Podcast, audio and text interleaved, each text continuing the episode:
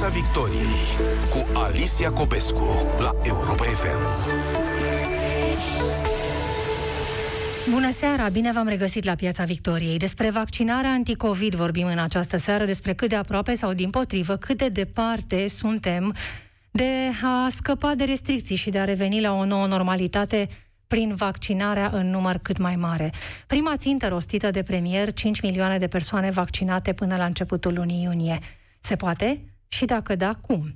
Până acum n-aveam vaccinuri. Acum vin cu milioanele, iar centre avem aproape o mie. Mult, puțin, pentru vaccinare, două lucruri sunt importante. Acces la vaccin și interes pentru vaccin. 5 milioane de oameni vaccinați în, până în iunie. Este o țintă realistă? Nu doar dacă putem, se pune întrebarea, ci și dacă vrem.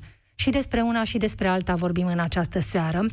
Medicul Gindrovel Dumitra este medic de familie într-o comună din județul Dolj, mai mult coordonează centrul de vaccinare de acolo.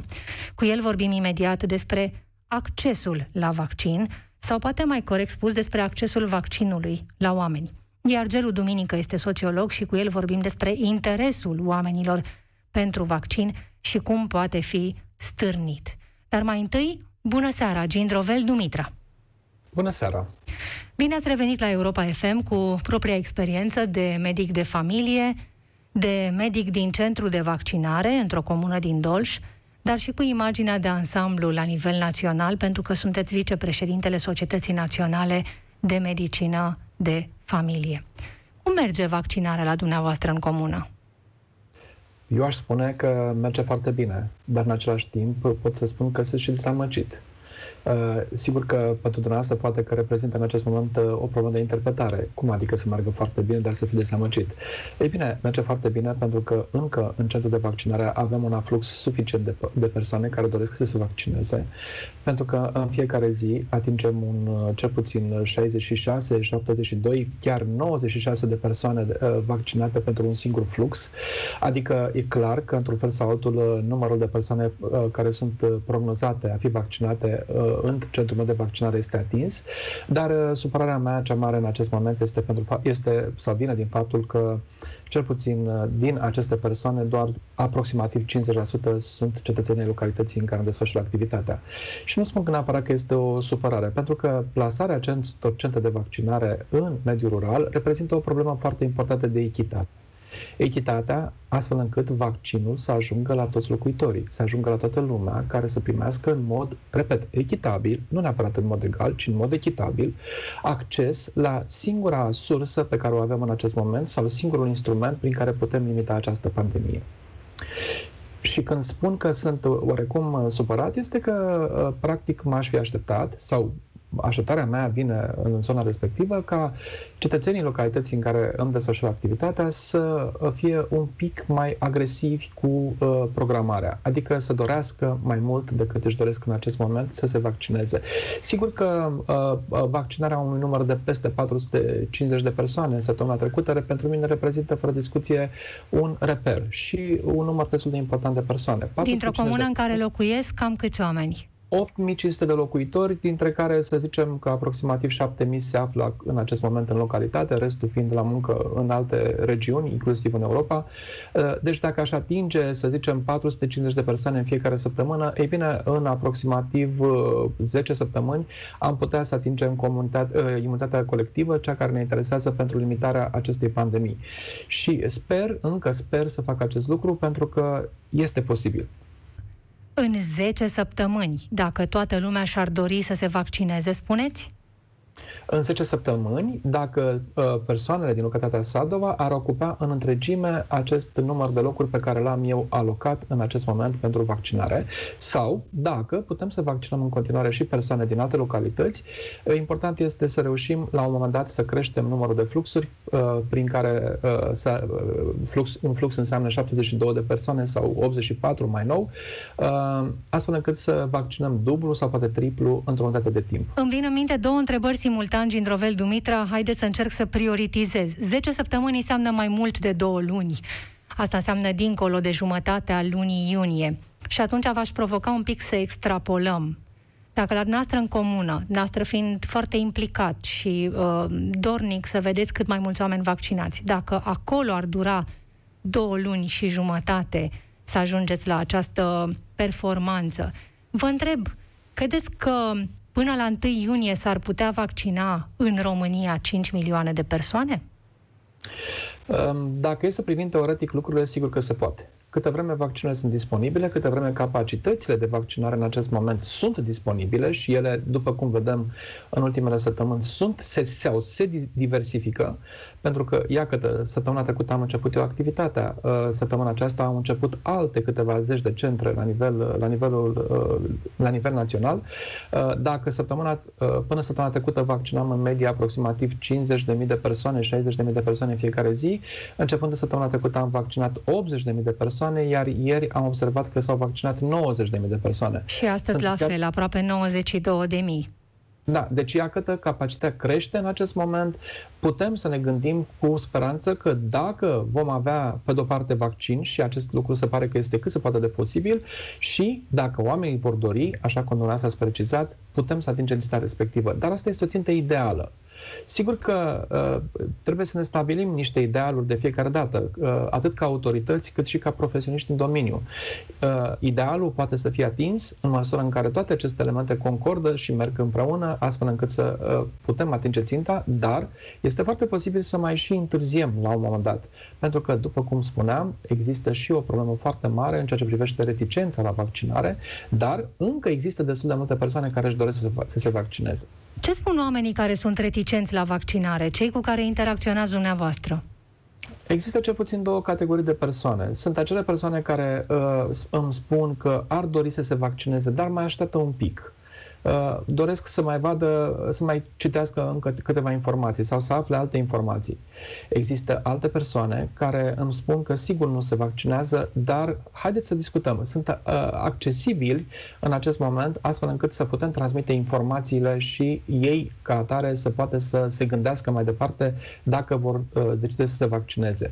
Sigur că există și cea de-a treia categorie, acei, ace, acele persoane care nu vor să discute cu niciun chip despre vaccin, sunt cei care refuză categoric vaccinarea, nu sunt o majoritate, nu sunt nici măcar un număr important ei îi putem număra la un moment dat, uh, să zicem, pe degete, dar în același timp sunt și foarte vocali și, din păcate, creează în jurul acestora ezitare, creează reticență, lucru care, din punctul meu de vedere, constituie principala problemă în acest moment în România. Uitându-vă la comunitatea în care dumneavoastră lucrați, uh, Cine ați spune că s-ar bucura de încredere? Pe cine ar asculta acei oameni în particular dacă ar fi uh, să aibă o discuție legată de vaccin și vaccinare?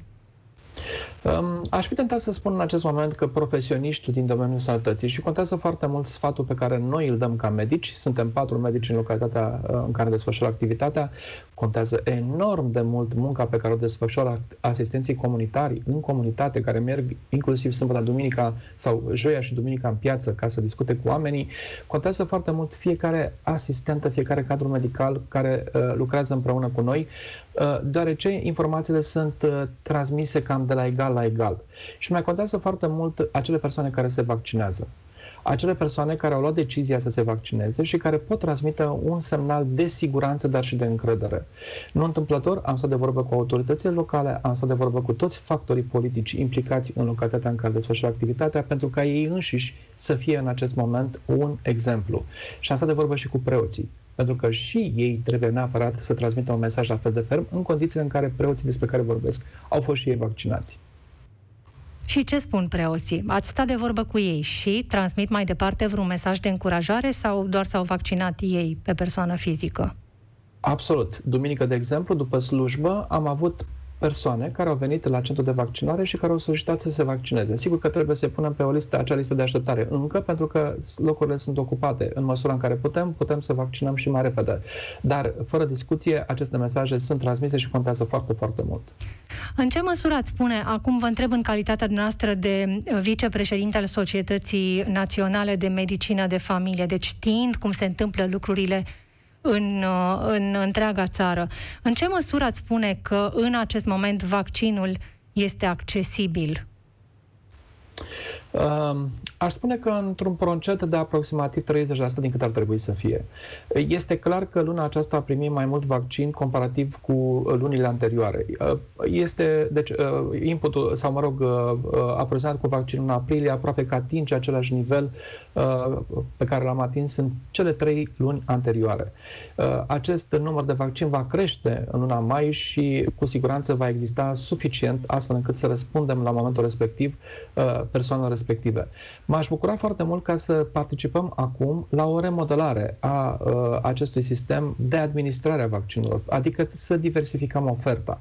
Să înțelegem că pe lângă aceste centre care s-au deschis în mediul rural și nu numai în mediul rural, ci și în mediul urban în ultima perioadă, este nevoie să dezvoltăm acele echipe mobile, echipele care trebuie să meargă în comunitățile defavorizate, în comunitățile care nu au acces la un medic și trebuie formate acele facilități care să vină în întâmpinarea oamenilor. Pentru că în rândul persoanelor care își doresc să se vaccineze, există pe de-o parte cei care au acționat, cei care au decizia să se vaccineze, dar au și acționat, adică s-au înscris pe o listă, au mers într-un centru de vaccinare și în acest moment sunt vaccinați, dar există un număr la fel de egal de persoane care doresc să se vaccineze, dar nu au acționat încă care încă mai așteaptă, nu consideră o prioritate pentru uh, momentul actual. Uh, eu, ca și autoritate, să zicem, dacă aș privi lucrurile din ace- în, a, în acest moment din perspectiva autorității, este clar că trebuie să vin în întâmpinarea acestora. Adică să mă plasez în locurile pe care dumnealor le, le, uh, le uh, frecventează, adică la locurile de muncă și am văzut deja că există o inițiativă în acest sens, uh, la uh, acele moluri, piețe și așa mai departe, în care Uh, există o aglomerare mare de oameni și unde o persoană care se prezintă acolo, care are dorință să se vaccineze, vede o facilitate uh, ușor accesibilă astfel încât să poată să uh, acționeze imediat și să primească vaccinul. Dar acest lucru va fi posibil în momentul în care vom avea suficient vaccin și nu va mai fi nevoie de uh, programare. Când pur și simplu putem să uh, administrăm vaccinul la cerere. Spuneți-ne, uh, într-un minut, vă rog, uh, în ceea ce privește implicarea medicilor de familie, pentru că informațiile sunt că în anumite județe, de exemplu, doar o treime dintre ei ar fi dispuși să se implice în campania de vaccinare. Care este piedica, de fapt?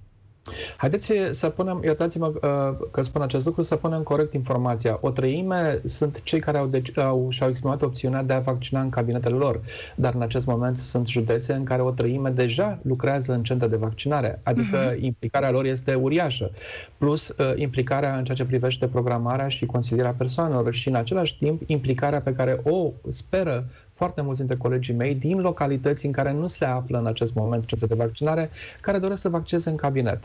Sigur că ei își doresc și noi ne dorim, cu toți ne dorim. Eu, de exemplu, în localitatea mea, acolo unde am centru de vaccinare, teoretic nu ar fi oportun ca să încep să vaccinez și în cabinet, pentru că este suficient să mă concentrez pe acest centru de vaccinare care are suficiente facilități. Dar, în localitățile unde nu există centre de vaccinare, ă, implicarea medicului de familie trebuie să existe și trebuie ca la medicul de familie să ajungă ajungă vaccinul care este acceptat în acest moment de către populație, astfel încât eficacitatea să fie maximă. Practic, dacă primim vaccin, acel vaccin să fie acceptat și de către populație, iar noi să putem să administrăm într-o unitate scurtă de timp un număr cât mai mare de doze. Mulțumesc foarte mult pentru intervenția în direct, domnule doctor. Cu mare drag și oricând. Gindrovel Dumitra este medic de familie, medic în centrul de vaccinare și vicepreședinte al Societății Naționale de Medicină de Familie. Despre acces la vaccinare am vorbit, așadar, pentru cei care s-au decis să se vaccineze. Cum rămâne însă cu cei care nu s-au decis? Cine și cum să-i convingă? Cu Gelu Duminică, sociolog. Vorbim chiar acum. Piața Victoriei cu Alicia Cobescu la Europa FM. Gelu Duminică, bine ați revenit la Europa FM. Salut, mâna, bine v-am găsit. Dacă vă uitați la ce se întâmplă, cine și pentru cine vorbește acum despre vaccinare? Și nu mă refer la cine vorbește pro sau cine vorbește contra. Cine vorbește, pur și simplu? Ah, vorbim fiecare în bula noastră, adică ne auzim așa. Fiecare vorbim la proprii credincioși, dacă e să o luăm într-un fel. Dar asta fac și provacciniștii, asta fac și uh, sceptovacciniștii, da? Uh, fiecare se adresează propriului uh, electorat, propriilor credincioși, fără a înțelege de fapt că miza este să câștigi cât mai mult din tabăra cealaltă. Și aici mă refer mai ales la cei care sunt în tabăra uh, vacciniștilor, care au mult mai multe resurse și mult mai multă putere de toate felurile pentru a pune în practică o diversitate de forme de comunicare. Din păcate, în momentul de față, facem mai mult, uh, am ajuns la nivelul în care trebuie să facem damage control da? și nu mai uh, comunicăm efectiv, pentru simplu motiv că acest tip de comunicare unidirecțional către credincioși a existat de la început. Uitând că, de fapt, societatea românească este una extrem de diversă, ca toate societățile. Acum, ca să vă dau un exemplu simplu, simplu, simplu de tot. Da? Săptămâna trecută am fost undeva în Secuime și uh, am văzut billboard-uri mari cu vaccinare, toate în limba română. Îmi aduceam aminte, dacă în campania electorală politicienii se băteau pentru voturile maghiarilor, că dădeau mesaje în limba maghiară. Și în mintea mea era fost așa, un scurt circuit și zic, bă, bă, bune? Adică când vrei votul, te adresezi în limba lui. Da? Când uh, e o chestiune de sănătate publică și de solidaritate, te adresezi în limba română, credeți-mă, n-am văzut un billboard în limba maghiară, în secuime. Deci nu vorbesc, nu zic de Târgu Mureș. da? Zic în Odorhei secuiesc. Deci chiar da? și când vorbim, vorbim în altă limbă, ca să zic așa. Adică, exact, dar fără să ții cont de fapt că, spre exemplu, în acea zonă, 90% din populație vorbește ca primă limbă limba maghiară, și că uh, cea mai bună comunicare acolo o ai folosind limba maternă a rezidenților, respectiv maghiară. Repet, scenariul ăsta noi l-am pus în practică în campaniile electorale. Când politicienii își împânzeau zona cu afișe în limba maghiară. E, nu înțeleg de ce nu facem asta și acum. Sunt chestii minore da, care au dus la un tip de dihonie, la un tip de neînțelegere, Ă, multiplicația asta cu 10 alte tipuri de diversitate pe care societatea românească le are și care ne-a dus în situația asta, în care pare mai degrabă că neîncrederea câștigă mai mult teren decât încrederea. Cu nici măcar 3 milioane de oameni vaccinați în acest moment și cu o țintă rostită la nivel oficial de 5 milioane la începutul lui iunie. Gelu duminică făceam o socoteală rapidă și dacă s-ar folosi capacitatea maximă de vaccinare de 140.000 de doze administrate zilnic, abia am reușit să atingem această țintă până la începutul lui iunie. Deci să spunem că uh, avem posibilitatea de a face atâtea uh, vaccinări până la începutul lui iunie, dar cum în mod real să ajungi la oameni și cum în mod real să ajungă oamenii la vaccin. Cui ar trebui să se adreseze în acest moment și cine? În primul rând, cei, grupul ăla de comunicare strategică ar fi trebuit să aibă tot felul de discuții pe chestia asta și tot felul de strategii de comunicare. Recunosc, grupul ăla de stra- comunicare strategică pentru mine e fata Morgana. Cât aflu, încerc să aflu mai multe despre el, cu atât parcă se îndepărtează. Aici da. o precizare, să vedem la care dintre grupuri uh, vă referiți, Gelu Duminică, pentru că există un grup de comunicare strategică în contextul pandemiei, a fost mm-hmm. lansat în martie anul trecut, și mai există Comitetul Național național. La de, comitetul la național ăsta cu vaccinarea. De vaccinarea. Cu vaccinarea. Bun, care are da? ce are? Gelul Duminică. Lucru excepțional în România. Să punctăm asta. Conferință de presă săptămânală. Marțea la ora 2 se știe. Și? Așa. Și Uite, vezi, am, am, am pus întrebarea asta. Și, da, adică ideea nu este, trebuie să gândești tot felul de strategii de comunicare către mase, astfel încât masele să vină către tine. Actul de vaccinare e un act voluntar și atunci tu trebuie să trezești voluntarismul sau voluntariatul, dorința de a se vaccina din partea cetățeanului. Acum, nu știu dacă la baza acestor strategii stă o analiză a diversității din România și ce îl face pe cetățeanul X din zona X să nu se vaccineze, cine ar putea să-l influențeze, uh, care ar fi actorii principali, analiza câmpului de forțe, analiza actorilor principali și așa mai departe, lucruri care sunt la baza oricărei campanii de comunicare. Cred că în momentul de față se folosește mai degrabă uh, uh, urechismul, ca să zicem așa, facem după ureche lucruri da? Uh, și lasă că știm noi bine. De asemenea, cred că se bazează foarte mult pe dorința, toată strategia, pe dorința românilor să plece în afară și să-și facă vacanța. Da, și să vedeți, domnule, când o veni vara, ce o să coacă pama. O să vină toată lumea să se vaccineze. E foarte probabil să nu fie așa. Pentru că, din punctul meu de vedere, în momentul de față, am cam ajuns la maximul de potențial pe care l-am avut în ceea ce privește dorința inițială. De acum, dorința trebuie indusă. Și oamenii au nevoie de informații. Oamenii au nevoie de surse credibile de a da informația. În momentul în care păruiala asta politică apare, în niciun caz nu îl va motiva pe om să vină la vot. Din contră, îl va demotiva. Adică nu e decât un argument în plus pentru a fi și mai sceptic în momentul în care ministrul sănătății vine și spune stați puțin că morții e altfel decât știți voi. Da?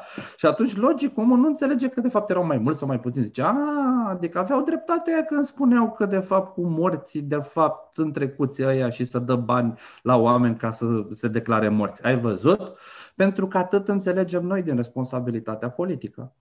Dar peștele de la cap se împute și se curăță de la coadă. Însă în sistemul de comunicare avem comunicator, receptor, canal de transmisie, feedback. Dacă nu folosim canalul de transmisie al receptorului, el nu ne va da feedback. E simplu, ca bună ziua. E o chestie de comunicare de, de când s-a făcut știința asta. Adică dacă noi venim tot, tot cu parul și amenințăm, nu o să funcționeze. De data asta trebuie să mergem pe emoție pe solidaritate, pe inducerea unor valori, că dacă nu o faci pentru tine, trebuie să o faci pentru celălalt. Greu într-o societate în care Dihonia a fost la ea acasă. Greu într-o societate în care Bapa Mătii a luat loc uh, de foarte multe ori idei de împreună. Greu, foarte greu. Da, dar în același timp trebuie să ne uităm ce putem face în contextul ăsta. De asta am spus că e mai degrabă o strategie de damage control decât una de comunicare strategică. Pentru că rău deja s-a făcut timp de un an de zile. Un an fel? de zile s-a comunicat, s-a comunicat cu parul, stați în casă, o să ne ia dracu pe toți, o să fiți, vă dăm amenzi, vă dăm nu știu ce, da? Un an de zile ă, fața răului nu a fost arătată cu adevărat. Da? Decât așa, în ultimele luni am început să văd imagini privind realitatea din ATI, dramele din familiile care au suferit, da, din cauza acestui virus și așa mai departe. Și atunci pentru cel care locuiește, spre exemplu, într-o localitate, repet, secuime, unul și ceva arată de incidență, oamenii zic, bă, dar mie, eu în jurul meu n-am pe nimeni. Adică e o găselniță asta, e o făcătură. Dacă, în schimb, vine, da, am avut un an de zile ne-a luat și încă nu avem o poziție fermă a Bisericii Ortodoxe. Da, privind chestia asta. Nu avem o poziție fermă la un an de zile. Singura, singurul cult care a avut o poziție mai fermă a fost Biserica Catolică. Bisericile neoprotestante nu au fost cooptate, dar bisericile uh, da, musulmane nu au fost cooptate în condițiile în care noi știm că în comunitățile rurale conservatoare oamenii ascultă mai degrabă de preot decât de medic. Da? Pentru că preotul are o interacțiune care se bazează și pe suflet și pe minte. Da? Și atunci noi nu i-am adunat pe oamenii ăștia. Da? Folosim ca sistem de comunicare politicianul, în, dacă, comunicator, în condițiile în care politicianul are cea mai mică rată de încredere. Cea mai mică rată de încredere. Adică, dacă ne uităm, spre exemplu, la sistemul, ce au făcut americanii, uite că ăsta e foarte vizibil și mult mai cunoscut decât noi, ăștia au adus un super specialist care a început să comunice care nu era politic, care și-a luat șuturi de la, politic, de la politicieni, da, dar care a comunicat și prezenta credibilitate. Adică Fauci pentru americani înseamnă credibilitate. Nu e nici democrat, nu e nici conservator, e pentru noi, frate, e specialist. La noi a venit politicianul X și s-a bătut cu politicianul Y, spunând că ce știi tu nu e, eu sunt mai bine, eu vreau să fiu un grup, stai că dau eu comunicare și așa mai departe. Lucrurile astea n-aveau cum să ajute. Chiar n-aveau cum să ajute. Suntem cam în al 23 la ceas din 24, nu văd mari, uh, cum să spun eu, surse de a revigora chestia asta și de a face minuni, da? decât dacă înțelegem că politicienii trebuie să se dea în spate, efectiv să se dea în spate și în față să vină specialiștii. Da, să vină preoții, să vină influencerul X, să pentru tineri să comunice nu știu ce mare cântăreț, pentru comunitățile rurale să comunice Irina Login. Nu știu, dau exemple acum că ne vin în minte, dar astea să vină în baza unor analize serioase. Cine are cea mai mare influență asupra ta? Dar pe cine o influențează Alice? Pe Alice. Cine ne influențează? Păi cu tare. Păi cu tare să-i dea mesajul lui Alice, nu-i dau eu. Dacă în mine nu crede. Asta este orice campanie de marketing, pentru că asta e o campanie de marketing, da? are la bază această analiză. N-am văzut-o, nu știu să existe, nu știu Cum pe nimeni vă explicați? să Pentru că gelul duminică aveam exact aceeași discuție, cred că în septembrie anul trecut, când vorbeam despre Sigur. uh, inexistența unei uh, comunicări structurate și convingătoare în contextul pandemiei. Și la vremea Da. respectivă vorbeam despre îndemnul de a purta mască, din partea cui să vină îndemnul de a purta mască. Iar acum ar fi nevoie de un alt îndemn. De ce nu vine? Pentru că, știți, e o vorbă românească, prostul până nu e fudul, nu e prost destul. Da? Pentru că avem de-a face cu o autosufi- o autosuficiență crasă. Crasă. Din când înțeleg din grupurile astea de comunicare, am văzut știri de presă. Habar n-am cine face, dar din câte am văzut, 90% sunt uh, oameni cu epoleți. Da? Structură militarizată. Băi, nu e ok. Adică, băi, nu e ok. Sunt atât de mulți specialiști care fac chestiile astea. Dar noi încă nu avem uh, le, uh, da, o discuție serioasă cu toate organizațiile astea non-guvernamentale care lucrează în- la nivelul a mii de comunități care ar putea să susțină de la uh, Salvați Copiii până la SOS Satele Copiilor, de la uh, Federația Națională a Organizațiilor pentru Protecția Copilului până la uh, Federația Organizațiilor din Servicii Sociale și așa mai departe. Noi n-am avut nicio discuție cu ei în care să zicem, oameni buni, avem nevoie de ajutorul vostru. Avem Pe dumneavoastră colegi v-a asistenți- contactat cineva până acum? Că doar se știe, Uh. că știți cum merge, cum, cum, cum, care e Da. mentalitatea la firul ierbii. M-a contactat acum câteva zile, da, o să am o discuție vineri, am răspuns pozitiv, bineînțeles. Nu știu ce se va discuta, presupun că se va discuta acest lucru. Am fost invitat la o discuție despre ce putem face, în condițiile în care, după cum spuneai, noi vorbim despre lucrurile astea public de vreun an de zile. Da? Nu știu de ce nu s-a auzit. Repet, cred că un tip de autosuficiență, cred că o dorință de a lua caimacul politic, Cred că de fapt și asta a fost. Bă, o să meargă atât de bine și atunci eu trebuie să fiu. Da? Eu trebuie să zic că am salvat România de pandemie da? și să-mi pun billboard-uri. Nu, din păcate, lumea n-a înțeles că acum virusul ăsta nu contează că ești userist, penelist, pesedist sau demerist sau de la aur. Nu contează că virusul ăsta ne afectează pe toți și uite, criza asta economică chiar nu va face nicio diferență uh, între, între cetățeni. Cu ce poți să-i motivezi pe oameni, în afară de mersul în vacanță, care nu spuneați că s-a cam epuizat, adică cine a fost preocupat cu sufletul, cu sufletul, sufletul în, Știți, în ce fiecare, direcție? fiecare dintre noi are două rotițe. Rotița minții și rotița sufletului. În momentul în care cele două rotițe merg împreună, lucruri bune se întâmplă. Rațional, în momentul de față, oamenii au tot felul de argumente. Da? Și vin, aud pe X, pe Y, pe vecinul, pe șoșoacă, pe popă, pe pff, habar n-am, inclusiv pe unii medici care vin și zic, bă, terminați-vă de fapt. Da? E o prostie. Deci rațional omul are niște argumente. Însă ne uităm că cel mai mare vehicul de motivare este emoția, este suflet, rotița sufletului. Și atunci noi trebuie să mergem pe zona asta, în care să spunem, bă, bine, nu o faci pentru tine, dar nu vrei să o faci pentru cel drag? Nu vrei să o faci pentru ăla, pentru ăla? Da, uite, trebuie să facem chestiile astea și o să vedeți că lucrurile se întâmplă altfel. Fac lucrul ăsta de 20 de ani în munca mea. Da, în momentul în care lucrez cu tineri, cu oameni la nivel comunitar și văd că de fapt e greu începutul. Că pe urmă, exemplu de la nivel local este principala ta reclamă. În momentul în care omul o să vadă că eu cu tine ne-am vaccinat în satul ăla, în strada aia și nu ne prindem nici 5G, nici n-a venit Bill Gates, nici nu ne-a luat mama Gaia și nici n-am făcut tromboze, da? Omul o să fie vecinul meu, o să fie mult mai motivat să facă lucrurile astea. Doi, în momentul în care o să vadă că, spre exemplu, eu plec, pot să plec în vacanță, mă întâlnesc cu familia mea, care și ea e vaccinată, în mai mare măsură, pot să-mi strâng copilul în brațe și așa mai departe, fără teamă. Și eu explic chestia asta. S-ar putea ca eu, pentru vecinul meu, în momentul în care îmi strâns copilul în brațe și spuneam vaccinat, Doamne, ce bine sunt, ce bine e că am reușit să mă vaccinez, uite, acum am strâns și eu nepotul fără frică în brațe. S-ar putea ca vecinul meu să fie motivat. Știi, mama mea are 81 de ani și jumătate și ieri a luat, a luat, a, s-a vaccinat prima dată, ne-am chinuit foarte mult să programăm. Și foarte mulți oameni de la noi de pe stradă și de la noi din comunitate i-au spus mamei, nu te vaccina, n-ai văzut ce la televizor, vai, doamne, nu știu ce.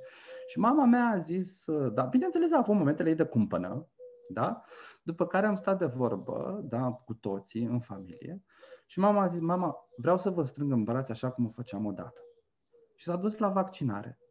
Cumnata mea este refractară. Da? Și în momentul în care mama mea s-a dus la vaccinare și a văzut că, de fapt, cumnata mea s-a dus cu mama ca să, să se vaccineze, cumnata mea a zis, nu puteți să mă vaccinați și pe mine? Da? Adică exemplu de la nivel local contează foarte mult. În familia mea acum o singură persoană nu mai este vaccinată, respectiv cumnata mea, da? care se va programa. Da? Și am, a convins-o mama să se vaccineze, exemplu pe care ea l-a văzut cu ochii ei, da? de un om la 81 de ani care zice nu, eu vreau să-mi strâng copiii în brațe, da? care s-a dus la vaccinare, care cardiacă fiind a văzut grija corpului medical da, față de ea. A văzut cum au stat doctorii după ce au administrat vaccinul timp de 30 de minute și au luat tensiunea de 3 ori să vadă dacă nu are fluctuații. A văzut toate lucrurile astea și a zis, bă, stai bă puțin. De fapt, știi, întotdeauna la ignoranță soluția este cunoașterea. Întotdeauna. Și noi trebuie să o dăm sub toate formele ei. Da, de două, trei zile văd efectiv reportaje la televizor cu imagini din ATI, din ATI, cu oameni care sunt pe pat și îți spun, E, mi-aduc aminte în Italia, spre exemplu, că imaginea asta era de la începutul pandemiei. Mi-aduc aminte în Statele Unite că imaginea asta era de la începutul pandemiei. În Germania, imaginea asta era de la începutul pandemiei. La noi nu. Și atunci, logic, în momentul în care nu vezi fața răului, cum să-l cunoști? În momentul în care mai ești și bombardat cu tot felul de informații că de fapt rău nu există, că e o strategie a ocultei mondiale și așa mai departe, logic că pare, pare rezonabil și zici, băi, nu, bă, n-a murit nimeni din jurul meu. Mie nu mi s-a întâmplat.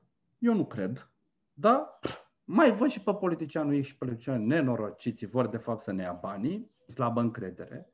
Ăla care îmi comunică e moartea cu schiurile da, pe comunicare, pentru mine, da, nu-mi transmite nimic, mai, decât, mai, mai ales, mai mult decât atât, îmi arată și degetul.